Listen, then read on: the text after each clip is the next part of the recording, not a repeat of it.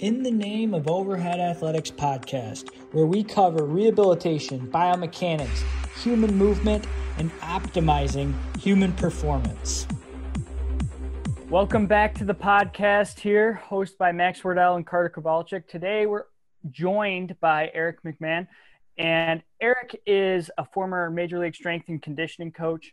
He is a former collegiate strength and conditioning coach, minor league strength and conditioning coach in baseball. He's worked with athletes all across the spectrum, and now he is actually in a role with the National Strength and Conditioning Association as a coaching program manager.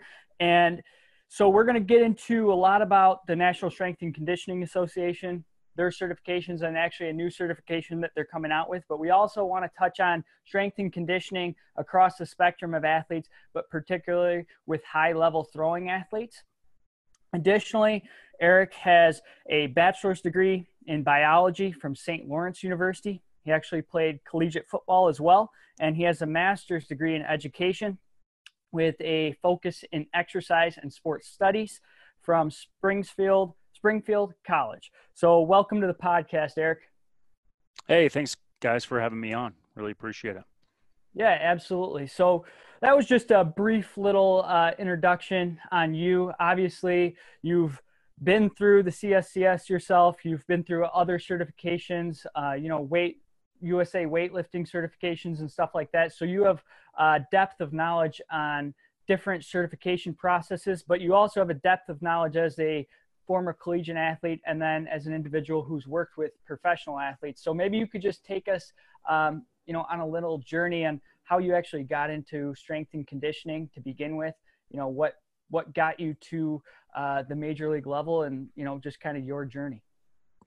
Yeah, so um, I grew up in Burlington, Vermont, and um, you know, I I always say that there really wasn't a lot of strength and conditioning around me growing up, and um, it was I'd say my path was unique in that I had to pursue the field that really wasn't anywhere around me. Uh, University of Vermont didn't have a strength and conditioning program until I was in my 20s. I, I really never met a true strength and conditioning coach until I was in my 20s, and while I was a college athlete. So, um, and, and, that means that at the Division three level, you know, our football coaches were training us, um, you know, with with a solid program, but it wasn't a you know there were some pros and some cons to to that training, and that was really my pathway into the field of learning.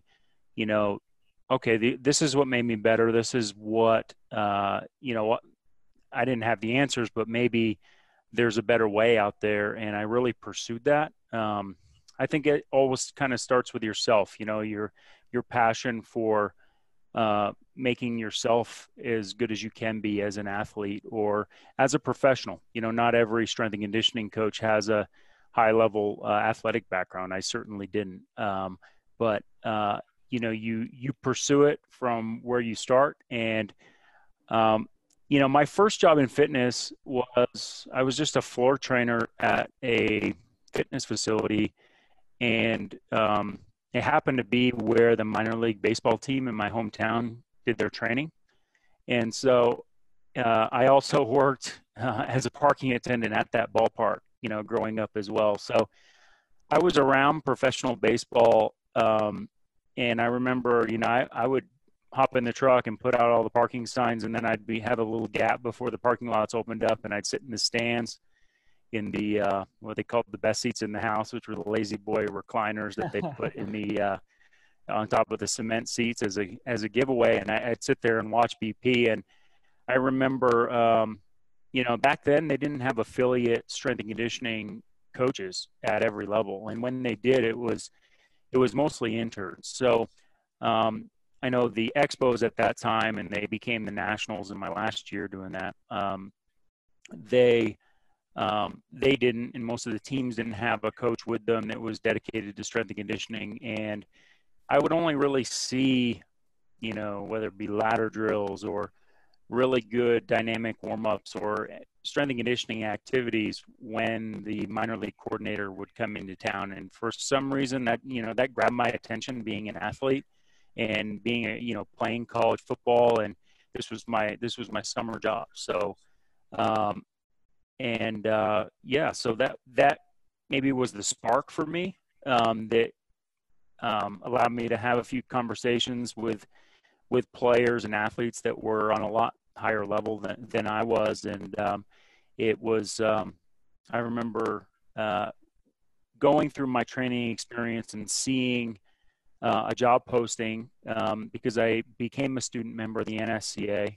um, as an undergrad student, and uh, I saw a job posting for a minor league internship type position, and uh, it not that I was um, only cared about money, but I I, I needed a, a, little bit of of uh, stipend just to be able to justify going across the country and uh, being able to have a few a few bucks in my wallet when I got back to school that yeah. that next semester. So so I couldn't be you know just so open minded that I could go anywhere, and you know I needed to I needed to uh, um, have a little bit of money there. So I, I I remember thinking, wow, this is so cool. You know, based on what I was seeing, I was like, too bad I'll never be able to afford to do something like this.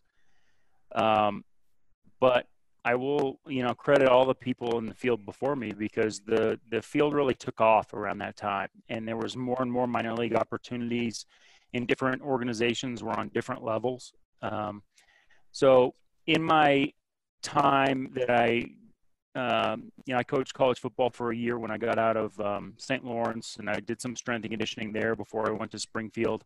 And while I was at Springfield, I um, I met another uh, student that um, had been hired to do his summer internship work um, with the Reds organization, and uh, got me a contact in there, and uh, that ended up just through word of mouth. Passed my resume along to the Brewers, and um, I ended up being a short season guy there that year. So it got me an opportunity in baseball to to give it a go. But it was one of those things that to that point I'd put a lot of thought into it. So I had a little bit of a career mentality on the front end of that. Okay, I know that I was in Helena, Montana for my first two seasons. I knew that training conditions were not going to be the you know this idealistic you know pristine weight room you know perfect strength and conditioning environment and um, i was I was essentially conditioned to to know that those were some of the pitfalls in minor leagues. So I you know I credit that,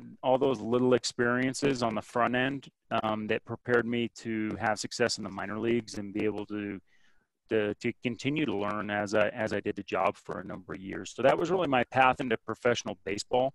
And then in this role, um, you know, I think starting at a place where you know, I didn't have strength and conditioning truly available to me. Um, other than the NSCA, I, I can really give credit to the NSCA and say, you know, that career path and that track that was on the website at the time.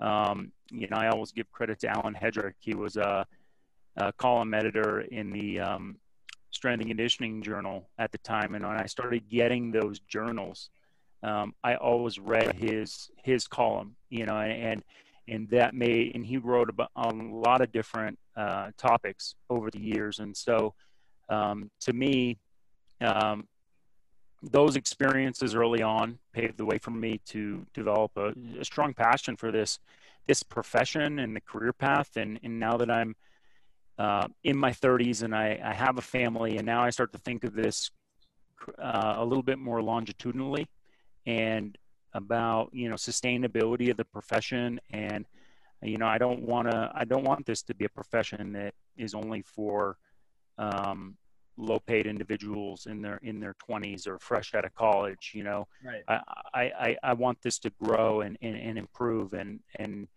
i think there's there's a great group of professionals in our industry that say hey we're not going to complain. We're not going to um, back out, we're going to actually step up and um, try to make a difference and try to be the difference for this next generation of coaches, sports scientists, um, other professionals that the NSCA can help. And so we always um, strive to be as available as possible to to all of our members, all of our certificates, and um, that truly is just my path in the field to this point. And um, yeah, I, am really passionate about it, and uh, I like talking about it. So. Yeah, and you know, maybe you could touch on this. I I don't know if you've come across the book, but uh, there's a book, uh, CEO Strength Coach by uh, Ron McKeefery, and you know, I've never been in that sector, being in the private sector, but you know, reading that book and then kind of seeing, okay, here are the the difficulties and here are all the things that you know he had to do to get to where he's at in the profession. Um, you know, it sounds like you know you had some uh, good opportunities present themselves, but maybe you could you know touch on that. Um, you know, for anyone that is aspiring to be a strength coach uh, in the capacity that you were um, in baseball or or in any professional sport or collegiate sport. Yeah, um, yeah, I read that book. Coach Mack does a great job of communicating to young coaches in the field about sort of the journey of of what a strength and conditioning coach goes through.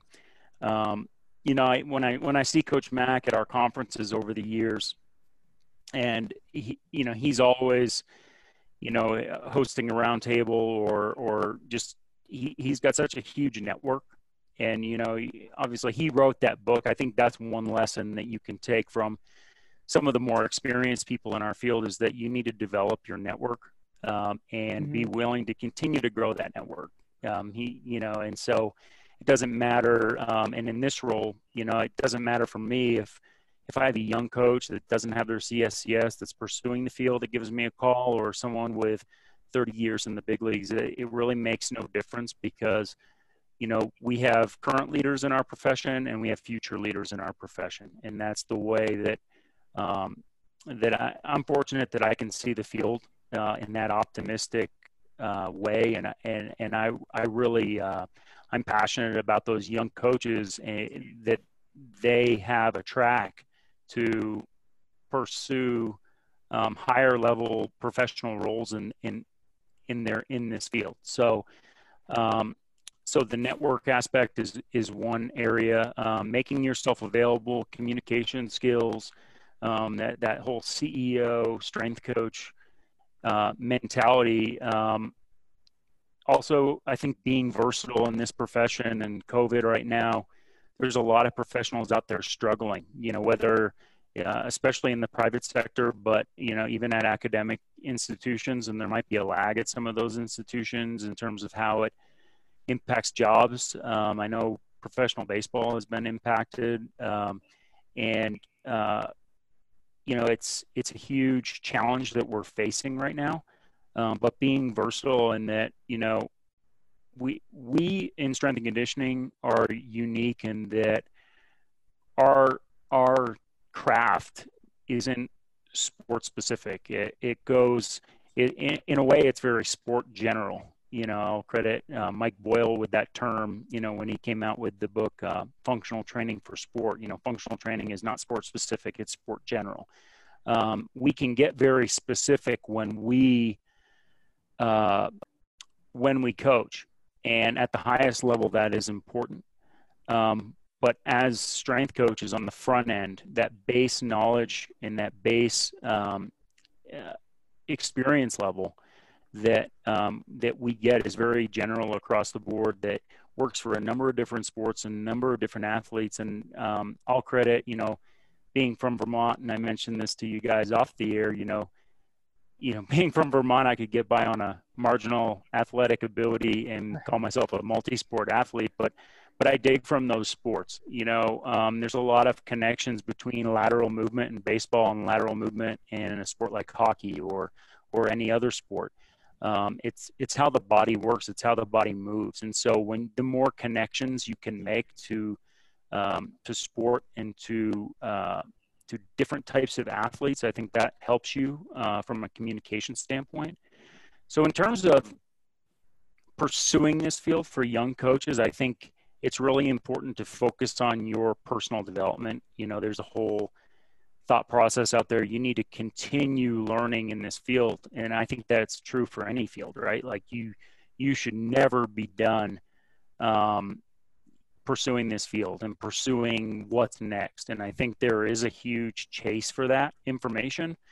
Um, but then we need to have a strong filter in that as well. And that we're not just going to Instagram for our, uh, for our top Absolutely. content, you know, and, and so I, I think it's a double-edged sword in a way where, you know, I've, you know, I heard this once, you know, you, you don't want to be so open-minded that your brain falls out. You know, it's like you need to mm-hmm. have a, you need to have a little bit of a filter on uh, on on what you're doing, and I think be almost a little bit protective of of um, how you're working with um, how you're putting your program in place and what what kind of makes the cut in terms of uh, training that you're willing to do with your athletes versus just things that are on maybe the uh, on the front end or you're experimenting with. Um, yeah. Now, for, sorry, go ahead, Carter. For uh, for all of our athletes out there, you know, you you mentioned when you were growing up there wasn't that much information available, so you kind of had to do your own seeking it out. Um, for athletes nowadays, we know that's not the case. There's a ridiculous amount of information out there. You have any tips for them and how they can kind of differentiate between good advice, bad advice, um, you know, creating a, a, a solid path for them to follow down without getting too left or right? Yeah, I think there's some layers to that. Um, I think on the highest level, right, like when we're dealing with research and putting scientific content into practice, um, I would say, you know, one of the one of the things that I'm glad I have a biology degree with is, you know, you the first thing you learn as a science major or as a student in in the sciences is is the scientific method, and really that starts with a question. And so, if um, and this is huge as we move towards sports science and the new certification is that, you know, if you're not answering a specific question, you're really just you know shooting in the dark. You don't have a target. You don't have something that you're trying to find an answer to. And and so i think really narrow down what your question is that you're trying to answer in terms of putting in higher level scientific content um, in terms of um, vetting you know all of the information in the field i think it's great to be well rounded and and read just as much as you can. Um, but I would say double down on application is is double down on application and that don't just read it. I mean, it might come from Instagram, it might come from Twitter, but if it's if it's good, if it's really going to help you, you need to uh, put it into it. practice, speak yeah. it, do it. Yeah, you know, get on. You know, and that's something that you know a lot of coaches, and we go back to Coach Mack. You know, you know his his his career he has a long career right but you know he's speaking now and he's writing a book now and he's he's putting that stuff out there on a very uh, mainstream level and i think we are communicators by trade you know we uh, your voice is your tool as a strength coach you need to be up in front of a group you know from the time you're warming the group up you need to be able to have that group and that one-on-one rapport um, Absolutely. And so, um, developing your your skill set as a speaker.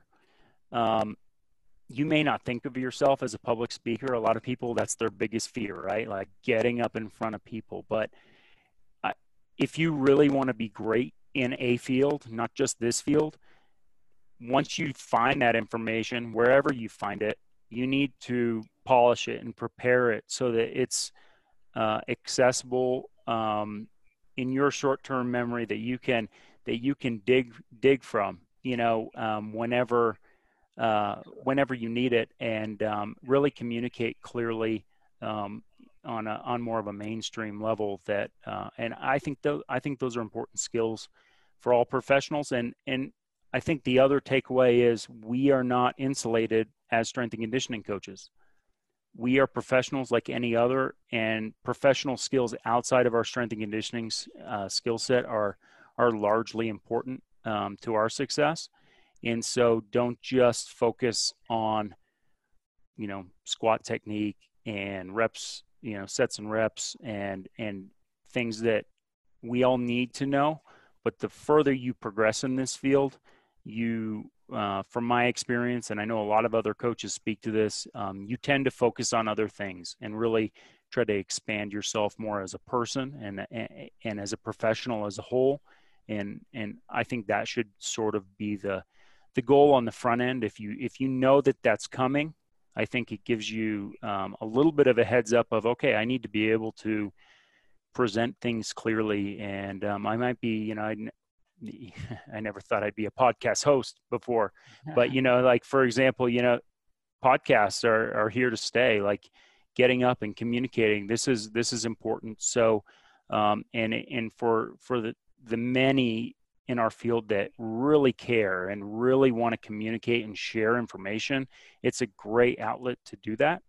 So, um, whether you're going to be a national level speaker or an occasional podcast um, on the side, I think it's those are really important skills to to develop in yourself. So, yeah, absolutely, and you know, you touched on a, a ton of different things there, and um, you know, just to unpack that a little bit, you talked about you know learning from a vast variety of different um, subjects, and I was just listening to a podcast the other day um, by Andrew Spina, who is from Functional Range Conditioning, and he was talking about how some of the most important things that he learned that he now relates to his practice and to his methodology. He didn't even learn when researching kinesiology or learning about um, anatomy and physiology. He he learned it in a, in a totally different field or, or sometimes he'll pull from a research study that looks at you know it's a plastic surgery um, journal and he pulls from that about tis- tissue adaptation or whatever.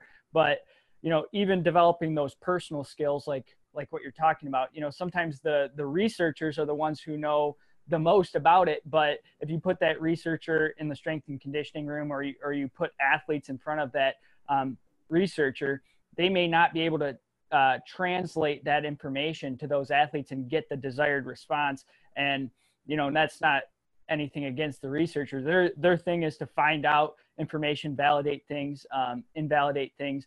But you know somebody that's working with athletes I, I think you touched on something very very important which is you have to be able to take what you've learned from the experts in the field the the people that are conducting the scientific research and then also pull from new new material and um, new adaptations or combinations of material and then actually be able to uh, functionally apply it with your athletes, whether that is the Instagram video or whether that's the Instagram video combined with, hey, what I read in this textbook or this uh, piece of literature.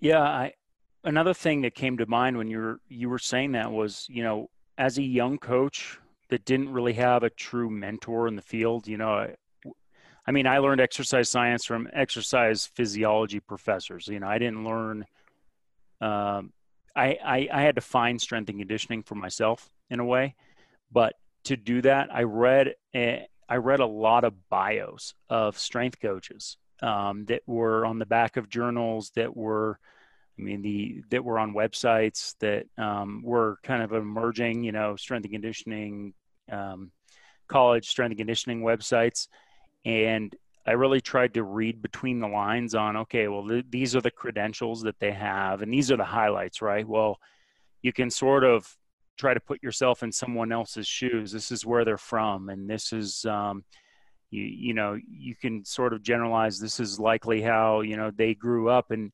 and and and sort of shape the career path. And and it was funny because I don't know if everybody pursues or, or thinks about, you know, um, you know their career that way or in that level of depth but it was really motivating to me to sort of find all these people out there and one thing i noticed was there's so many unique paths in this field there's so many where no nobody was nobody it wasn't this cookie cutter model that was um, that to be a high level strength coach um, you needed to do this i mean this was a time when the CSCS hadn't really gained full traction in the field. So even on a certification level, um, there there were there was a lot of uh, differences from coach to coach, and so um, studying individuals and professionals in the field uh, that was uh, that was motivating to me as a young coach, but it was also very beneficial, and I took a lot from that. Um, and now I'm in a unique role where I know a lot of these people and uh, you know, and sometimes you're right, and sometimes you're not. But that process of learning and and growing with the information that that you have available to you, um, that's I think a powerful process in itself. Maybe you could, um, you know, with the different certifications that you guys have, um, over at the NSCA. Maybe you could touch on, you know, how you may integrate, you know, the scientific uh, literature with practical application because, you know, reading um, your guys' textbooks, when you actually go through it, it gives you a practical application. But as you know, working in the field, that practical application is an example, but actually being able to you know take some of those um, principles and method methodologies and then applying it with athletes in the clinic like you're you're doing something different. Like and that that's the thing i think people get confused all the time. When they look at you know instagram and they see this uh, individual who has a master's degree in human performance and or they're a physical therapist and they're doing a specific exercise they automatically think well because that person is doing this exercise it's good for me. Well maybe you have a hypermobile shoulder they have a hypomobile shoulder. Maybe they had you know adhesive capsulitis and they're trying to improve you know their anterior capsule mobility. And you have you're a pitcher who oh yeah i want my arm to lay back farther and now i'm now i'm doing that something that potentially you know puts me in a position where i could get injured so you know maybe touching on something to do with how you can integrate you know these uh, elaborate uh, videos and, and blogs online in with something that actually is, um, I guess, the foundation, which is the anatomy, the physiology, that sort of thing. Yeah. Um, yeah. An, an functional anatomy or anatomy is a lot of times the gateway course into this profession. You know, that whole concept structure equals function. Um, when I, when we used to teach anatomy, we would drill that into people. Um, you don't know what it does well look look at the structure of it and then try to work you know work backwards to it so um, but with that said you know our certifications are you know there's a, the term certification gets thrown around a lot you know and there's a lot of product certifications weekend courses um, you know when you're dealing with accredited certifications um, there's a higher level of knowledge and background that goes into that. And i think it's not to be taken literally per se and that this is exactly what you're going to need to be doing. We you know the the cscs and as strength coaches we know that we are problem solvers in the works workplace and it's really you know the these certifications are worthless without a curriculum without and uh, without educational materials that raise the standard of the profession and raise the uh, the the level of professionals that pursue that track. So um, I think it really starts with you know there there's a reason that you know we continue to update editions of the essentials text. It's not it's not the same strength and conditioning that it was uh, when the first edition was released, or when I took the CSCS, it was the second edition. Um, and do we all have time to read every version of every textbook that comes out? Uh, probably not, but there are significant upgrades, and I, I just know from my current role and that I have one on my desk right now that there are sig- significant updates from uh, version two to version four, and I think that is um, that that's the true spirit of you know the growth of our profession. Now, uh, it it really is like thinking of yourself as a problem solver and and really diving into okay well i'm working on speed mechanics now. And as a strength coach we have a certain foundation of knowledge on speed mechanics. And i know i and it gives you resources to go to and it gives you okay well this is what i'm hearing here. Now i can dive into the resource uh, into the research uh, that's more current than the textbook. And um, we you know it's goes back to that scientific method that scientific uh, process that if we're bridging the gap between science and application we can't just be on the go all the time. We have to we have to look back and into the textbook into the research and and apply that information and stay current. And th- those are some of the challenges that we have um, I think one of the other challenges is we're not just problem solvers, we tend to be stress absorbers in our organization for our athletes, for our families, uh, for, you know, for, for, for our environment, you know, and I think that is that can be a negative because it's stress, right? But it can be a positive in that people are relying on us to to be problem solvers, and that that does cause us stress, and we need to work on being as efficient and professional as possible during these challenging times where we're kind of put under the gun. Um, and those um, those are some of the qualities that I think are really important to um, sustainability as a strength coach in the field. Yeah, and when we talk about certifications, you mentioned, you know, an accredited certification, NCCA is, you know, the the big one, right? And you know, there's a lot of there's a ton of certifications that are like you said weekend courses or that aren't accredited certifications and you know, that's this isn't a knock on on any of those um, certifications, but you know there there is a difference, and especially when you go you know, in terms of getting employed, um, you know, especially if you want to work in the field at, at any high level, but also in developing your foundation. And, you know, a lot of these um, courses that aren't accredited are more of that, you know, you've been, they're almost assuming that you've been through an accredited course and you've been through some form of formal education prior to, you know, enrolling in it. And it's a adjunct to what you have. Whereas, you know, I see a lot of people, um, you know, online, you know, you see people on LinkedIn, you see people on Twitter where it's like you've almost missed the formal step in the progress or in the progression, which allows you to kind of experiment with different things because you understand what those things could potentially do and the implications of them.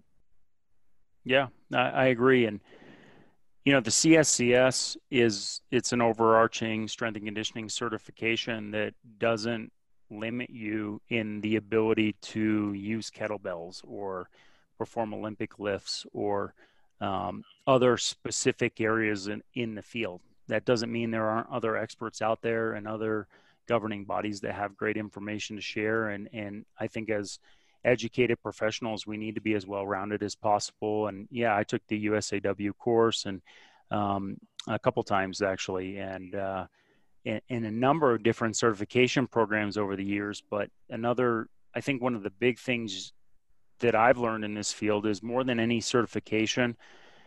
We are a tight knit community in this field, and there's nothing wrong with going directly to the source. You know, and I when I wanted to learn VBT, um, you know, I, I found contact information and, and sought out Dr. Bryan Mann because he was the guy that wrote the book on it and and pursued my you know pursued that uh, by going to the source and so um, if if if a non-accredited certification is valuable to you do it i mean go for it um, but i think just because the term certification gets um, used very broadly. It, it, just means a lot of different things in different contexts. Um, I, you know, I, I, think we just need a little bit more understanding um, of that. And and there, and this isn't um, the fault of the practitioner at all. I think internationally, there's different terminology that gets assigned to accreditation and certification and how things um, are delivered. So that's something that I that I had to learn just in in overseeing the sports science program, the CPSS program that's coming out in 2021, is um, a lot of the early steps were founded on some of the materials and things we were learning from um, ESSA and BASES uh, in Australia and the UK, existing organizations that were delivering sports science internationally. So I learned a lot about accreditation and certification through through that um, research. Um, and uh, I just think no certification, uh, no letters after your name are going to solve all your problems. We need to be that we're the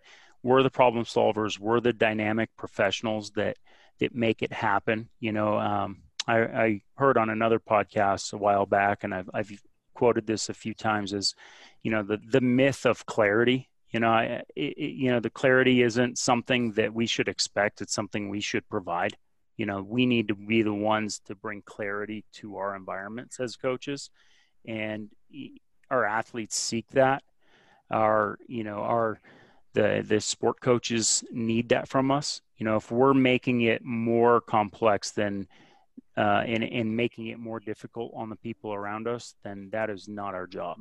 And so um, I think we're the clarity providers. And, you know, while it's always nice to have a, a clear job description um, and know exactly what you, you need to do, to do, I think there's a lot of strength coaches out there that have maybe never been completely in that role. So, um, yeah, I think that's uh, that's my thoughts on that one. Yeah, maybe you could just go into um, your guys' new certification a little bit for sports science, and you know, kind of what the uh, the plan is, and um, you know, why maybe how you guys are different. And, yeah, what, how you guys are yeah, different what, too. What's different? What's different even between yeah, you know, the sports science certification and other ones that you have? So I mean, we have a number of certifications, um, but our premier certification that exists is the CSCS, and that, um, you know, and I, I call it the premier certification just because of the academic. You know, it requires a bachelor's degree, and in 2030, it's going to require an accredited education program, not just to be an accredited certification as it is. It's going to now need an accredited education program, and we are working through that process now. It takes some time to develop. Um, the CPSS um, certified performance and sports scientist. Um, so that is an advanced level certification. It's going to um, require higher level education. I would say it's on the levels of a, on the level of a master's level um, certification. There will be multiple tracks to be able to sit for the exam. It will require experience in the field as well. So it's not going to be something you can just take the CSCS and then a week later take the CPSS. Um, it's a higher level thinking. And I think the simplest way to describe sports science, um, I'll say two things. You know, a strength coach is a sports scientist, but not all sports scientists are strength coaches. And the true thing that differentiates what a sports scientist is is the ability to work across multiple disciplines. If I say to you guys, you know, Carter, what you know, what is a sport scientist? I think our how we explain that and how uh, how we define that, it, there's going to be a lot of variability there. And so I think it's um, I think it's important to recognize there's different kinds of sports scientists you know, uh, in in our program, we've narrowed it down to the researcher, um, uh, academic uh, sports scientists, uh, the practitioner sports scientists, and then the technology and data sports scientists. And then within those categories, I mean, the practitioner circle under uh, sports science is is huge. It, it does include our CSCS strength coaches. It includes physical therapists, uh, athletic trainers, mental skills coaches, dietitians. Um, I can think of a number of individuals in the field that maybe start as an RD and now they're the director of player development, or they start as a strength coach and now they're the senior director of um, health and performance at a major university. So I think that we've never had a track before. Those those types of progressions are unique and they stick out because the CSCS doesn't prepare you uh, in entirely to pursue a higher level role. Um, it's more the experience factor. And so this is a, a more advanced look at some of the current technology, um, load management strategies, and uh, an advanced level look at how to pursue some of these advanced level uh, roles in the field, and also uh, represent just the current level of data and analysis that is being utilized in sport um, beyond the weight room floor.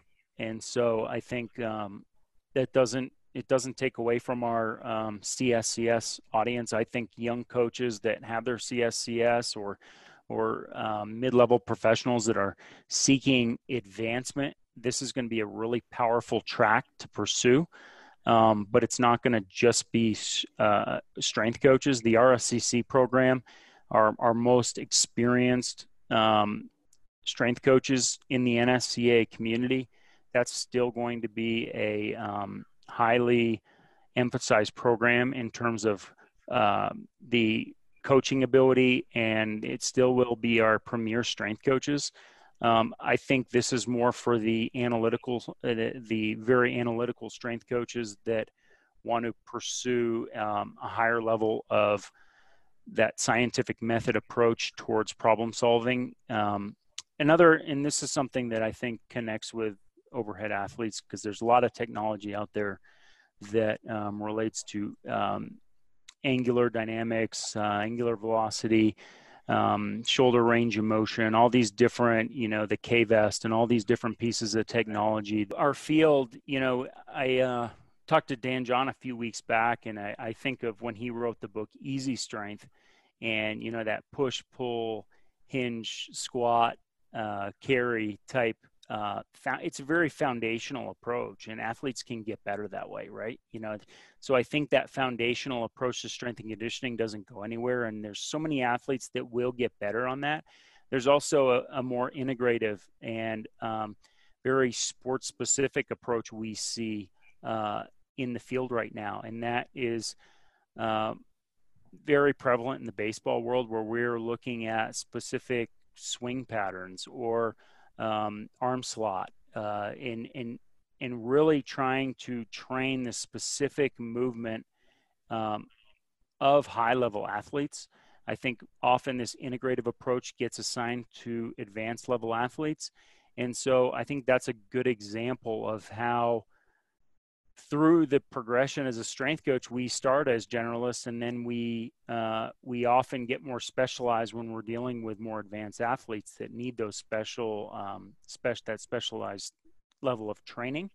And so, uh, certification like the CPSS is a little bit more in tune with that integrative approach towards training, where you're you're you're crossing the barrier into um, what you might see in the training room um, um or with in a PT clinic or uh, in in terms of scope of practice.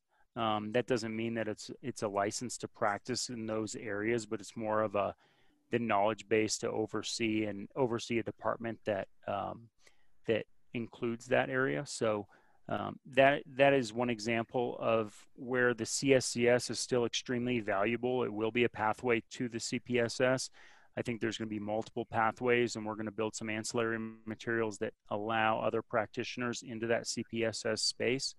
Um, researchers, we're going to really, um, they're already sports scientists in their own in their own right, um, and I think, but that's the gateway to train the future generations of sports scientists um, in the United States um, with a little bit more clarity as to what that job is. And so one of the other ancillaries that we're building is an educator supplement that will reflect the textbook and basically building out a undergraduate and graduate level course uh, for sports science, similar to how things progressed with strength and conditioning. So um, number of different, you know, the key elements are the textbook and the certification, but there's a number uh, of different other areas that we're focusing on to deliver this in a way that um, builds a curriculum for the field to advance sports science as a profession.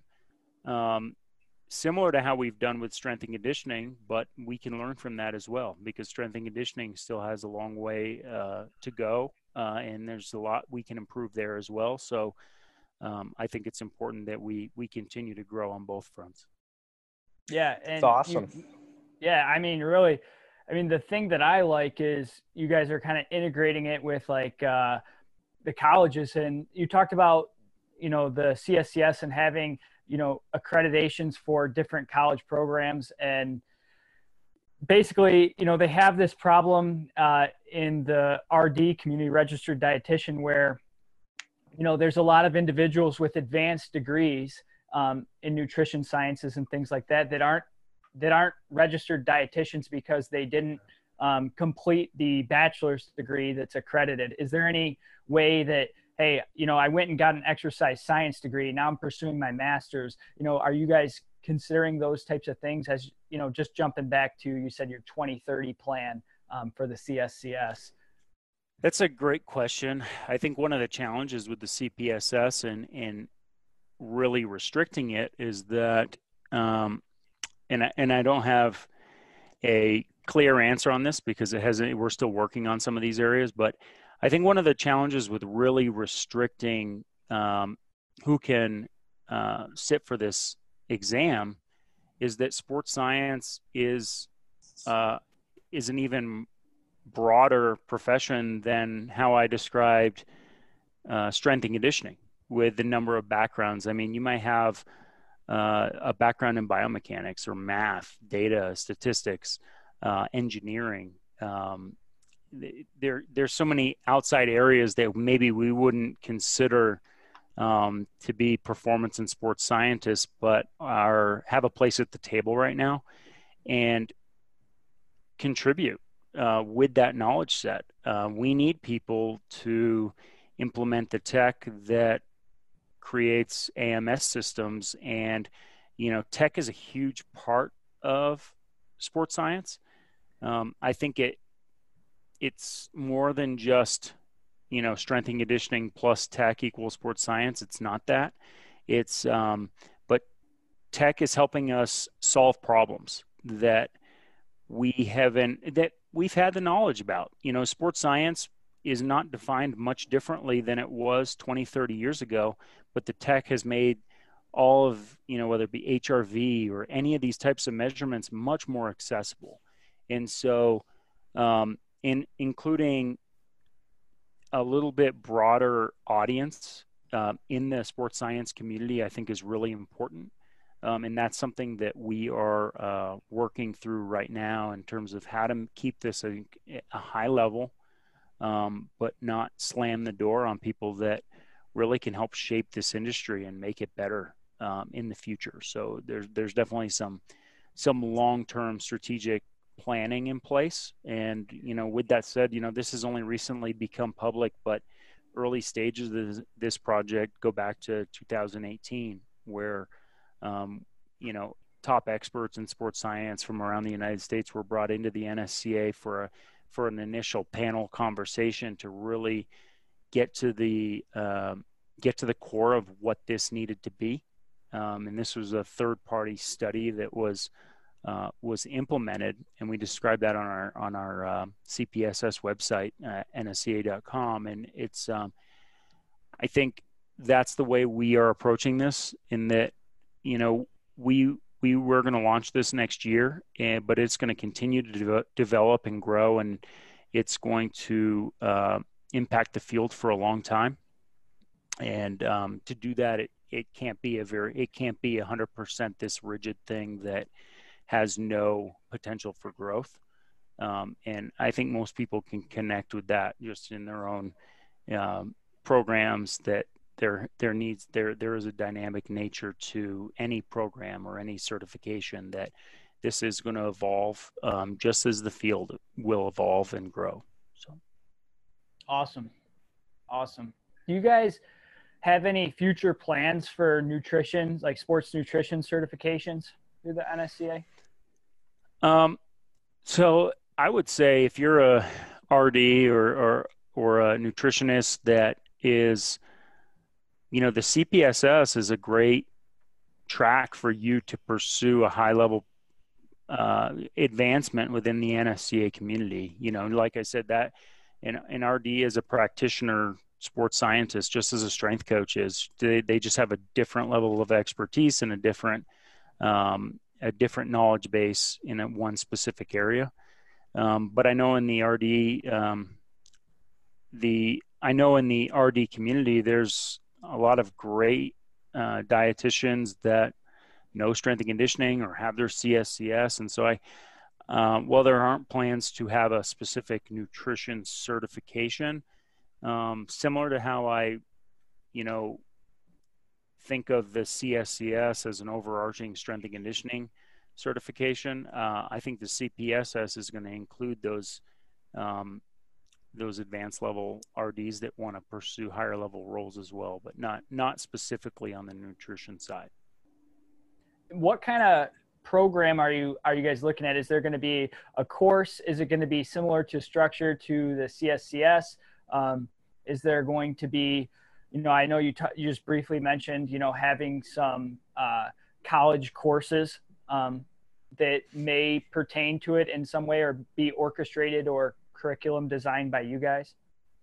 Yeah, um, it will be an exam um, that you need to qualify to sit for. Um, it, you know, similar to all of our exams, they'll be hosted at a testing center.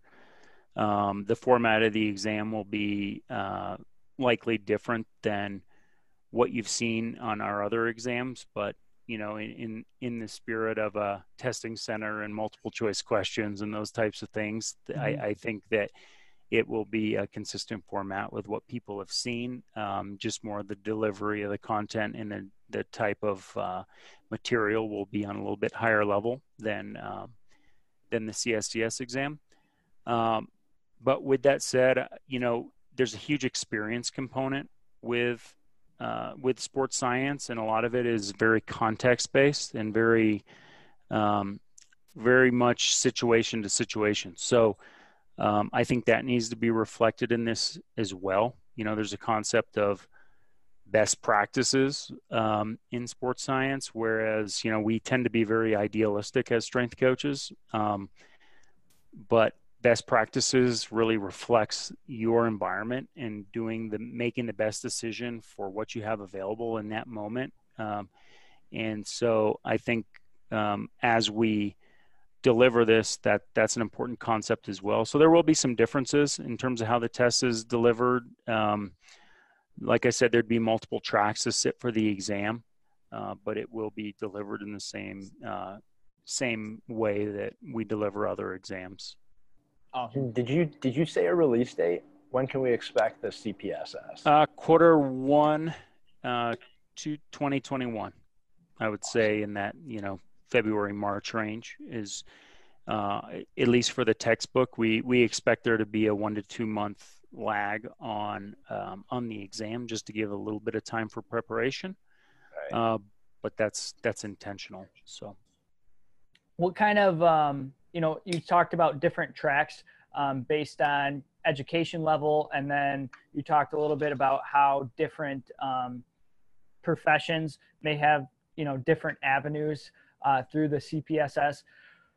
In terms of, you know, study time, you know, things to start looking into at this point. If someone's like, hey, you know, this is this is what I want to do. Do I wait for the textbook? Do I um, you know pursue something else through the NSCA? Is there is there another um, uh, resource that I could you know begin looking into that sort of thing?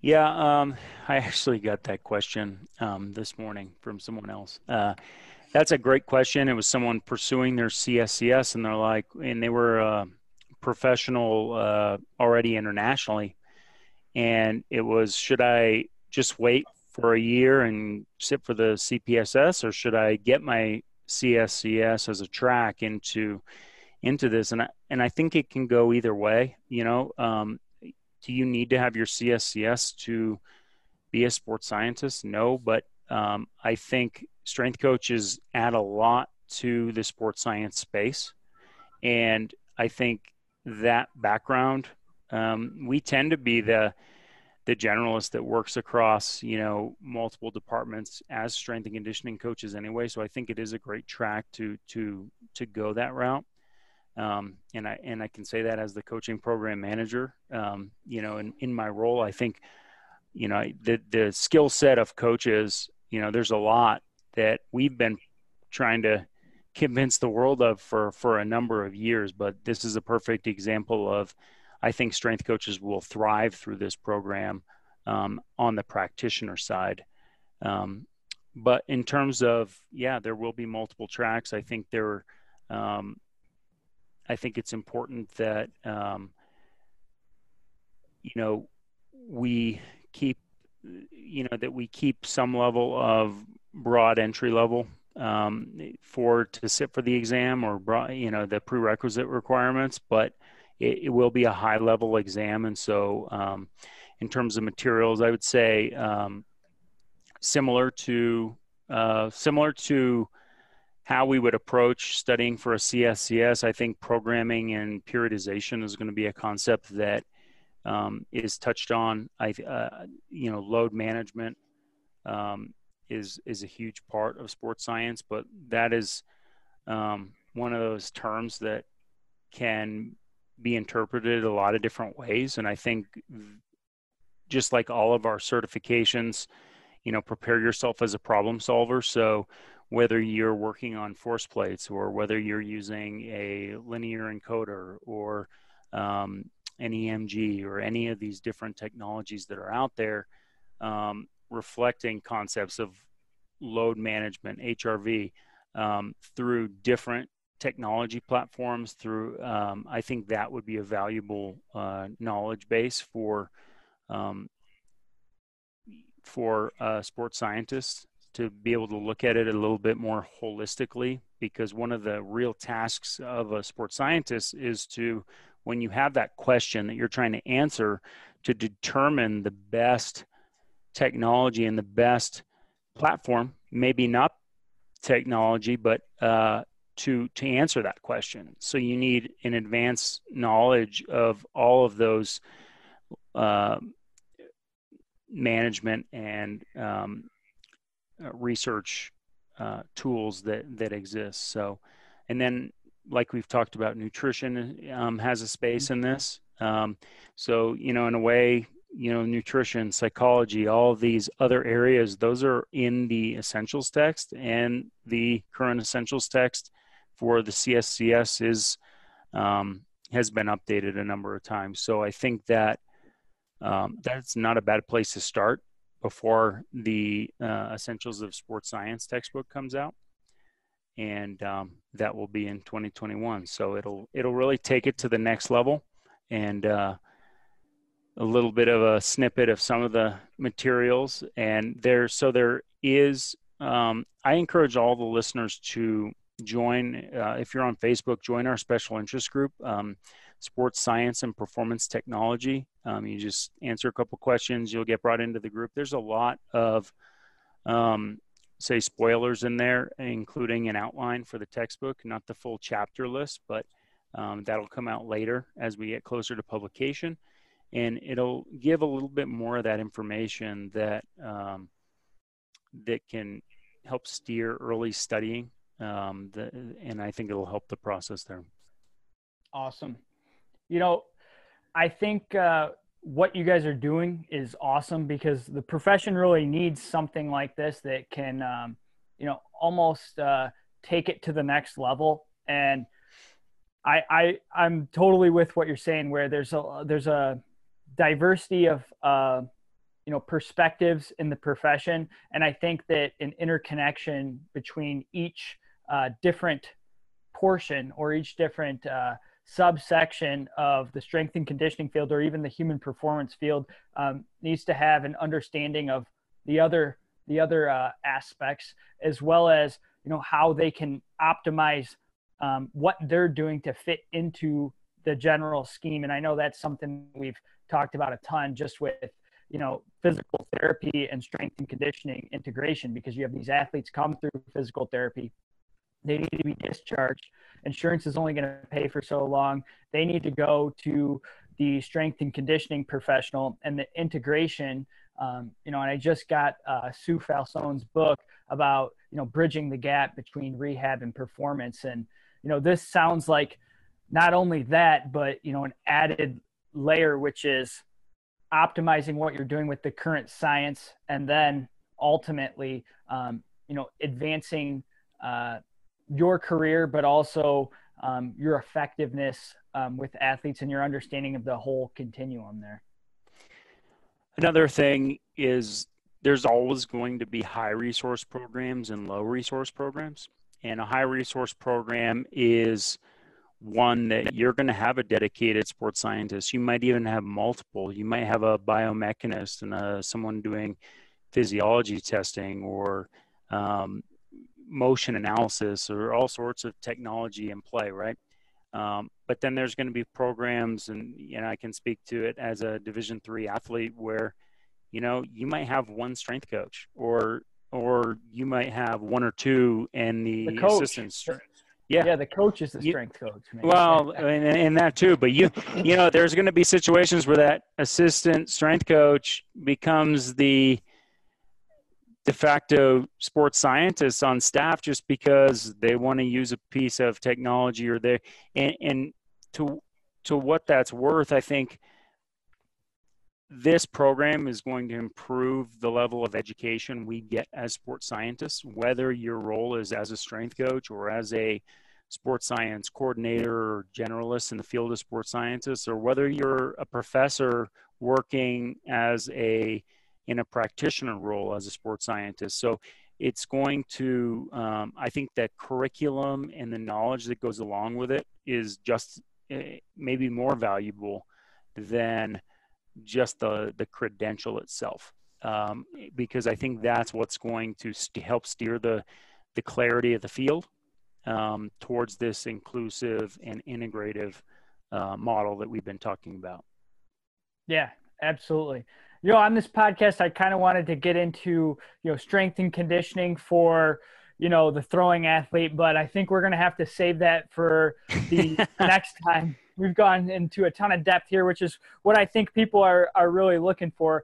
You know, I've I've had people texting me. Um, it was like, "Hey, did you hear NSCA is coming out with a new certification?" And this was like the day after I saw your uh, your LinkedIn um, post uh, where you threw the link up and stuff. So I was like, you know what, we need to uh, we need to find out a little bit a little bit more here. And I think this is the type of information that people are kind of looking for on it. And I'm, I'm happy that you guys are doing it because, you know, I'm always looking for more education for myself, but I always have people that are, you know, in their undergraduate studies is like, Hey, what, what, you know, should I aim for? What should I shoot for? And so, um, you know having something of this of this magnitude and kind of having uh, multiple pathways into it is, is something that that we definitely need. So um, you know just to to wrap up a little bit here um, you know i've asked every guest so far and carter's asked every guest like what is one thing that you would leave the audience with um, you know as a professional whether that's a physical therapist which is a large percentage of our following or a strength and conditioning coach or somebody that you know works in the private sector um, more as like a performance specialist. What's what's one thing based on your experience that you would leave them with if that's possible? Yeah i for me i always felt like this field was more of a calling than what i than just what i wanted to do. Um, you know i think there's a lot of fear in this profession. There's a lot of how am I going to be able to support my family? Or, you know, I'm, I'm moving right now. I'm in the process of moving. I'm, uh, if I, if I lose my job, I'm going to have to move cross country for another one. What, you know, what those, um, I remember my first two years in baseball, there was, um, there wasn't a lot of coaches coming back. Uh, and that was just a testament to the jobs at the time that weren't very good. So, um, you know, everybody has a different journey. And, and I was talking to a coach recently who had about five, six different stops in the time that I was with the Rangers over 11 seasons. So um, I, I really feel for, for those coaches that have struggles in their journey. And I, I in this role, I, I love my favorite part is just being able to connect with coaches and be an ear for – you know the struggles that coaches are going through and um, actually have a position that i can uh, try to make that better and if i can't make it better for for you in that moment maybe i can help to make it better for that next generation or that next coach that has a similar type situation and and that's what i'm really motivated to do in this role so i'll leave the audience with that um, my uh, awesome. my contact information um, yep. eric dot McMahon at nsca.com. I'm also on social media, Eric McMahon CSCS. That's Twitter and uh, Instagram. And then I'm also on Facebook with the um, special interest groups, as I mentioned before. So I'm easy to track down, even on LinkedIn, like you guys did. And uh, yeah, so. Uh, Could you throw I, that name up for that special interest group on Facebook one more time? Yeah, it was uh, sports science and performance technology. It's a, awesome. the newest uh, NSCA special interest group. Um, so it's uh, we have 860 members as of this morning, and it's only been up for uh, a couple months. So that's that's really fast growth for us for a SIG and, for us. So um, it's growing quickly, and there's over 30 countries represented in that group, which I'm I'm really proud of. I think it um, I think that's really exciting for the program. So yes, awesome. Thank you so much uh, for coming on the podcast. I really appreciate it. I'm I'm hoping we can get you on again at some point to you know yeah. talk more about the ins and outs um, in the profession and and working with throwing athletes. Carter, is there anything else that you wanted to uh, touch just before we sign off here? No, no. I really, I just I like his very diverse uh, perspective on things. You know, coming from a, I was educated by the Jesuits. they preach, you know, you have to exhaust all your options to make sure you're on the right one. So you know, it sounds like a little bit of what you do in the weight room when, as well as your education. And, you know, it was, it was really refreshing to hear. And I also, I love the idea of, I mean, your CPSS could be the, you know, a, a big connecting link from amongst all the inner professions. So yeah, really exciting I mean, stuff. I think it, forward to it. I think if we think of it as a unifier, uh, yeah. it, it, it, it can be right. But if we right. don't give it that chance to be, then, then we're not going to get there. So, right. um, but yeah, really appreciate you guys, Max Carter. Thanks for having me on. Uh, yes, thank pleasure. you. Thank you a ton. I'm Max Wardell. Carter Kowalczyk. the name of Overhead Athletics. Signing off. Signing off.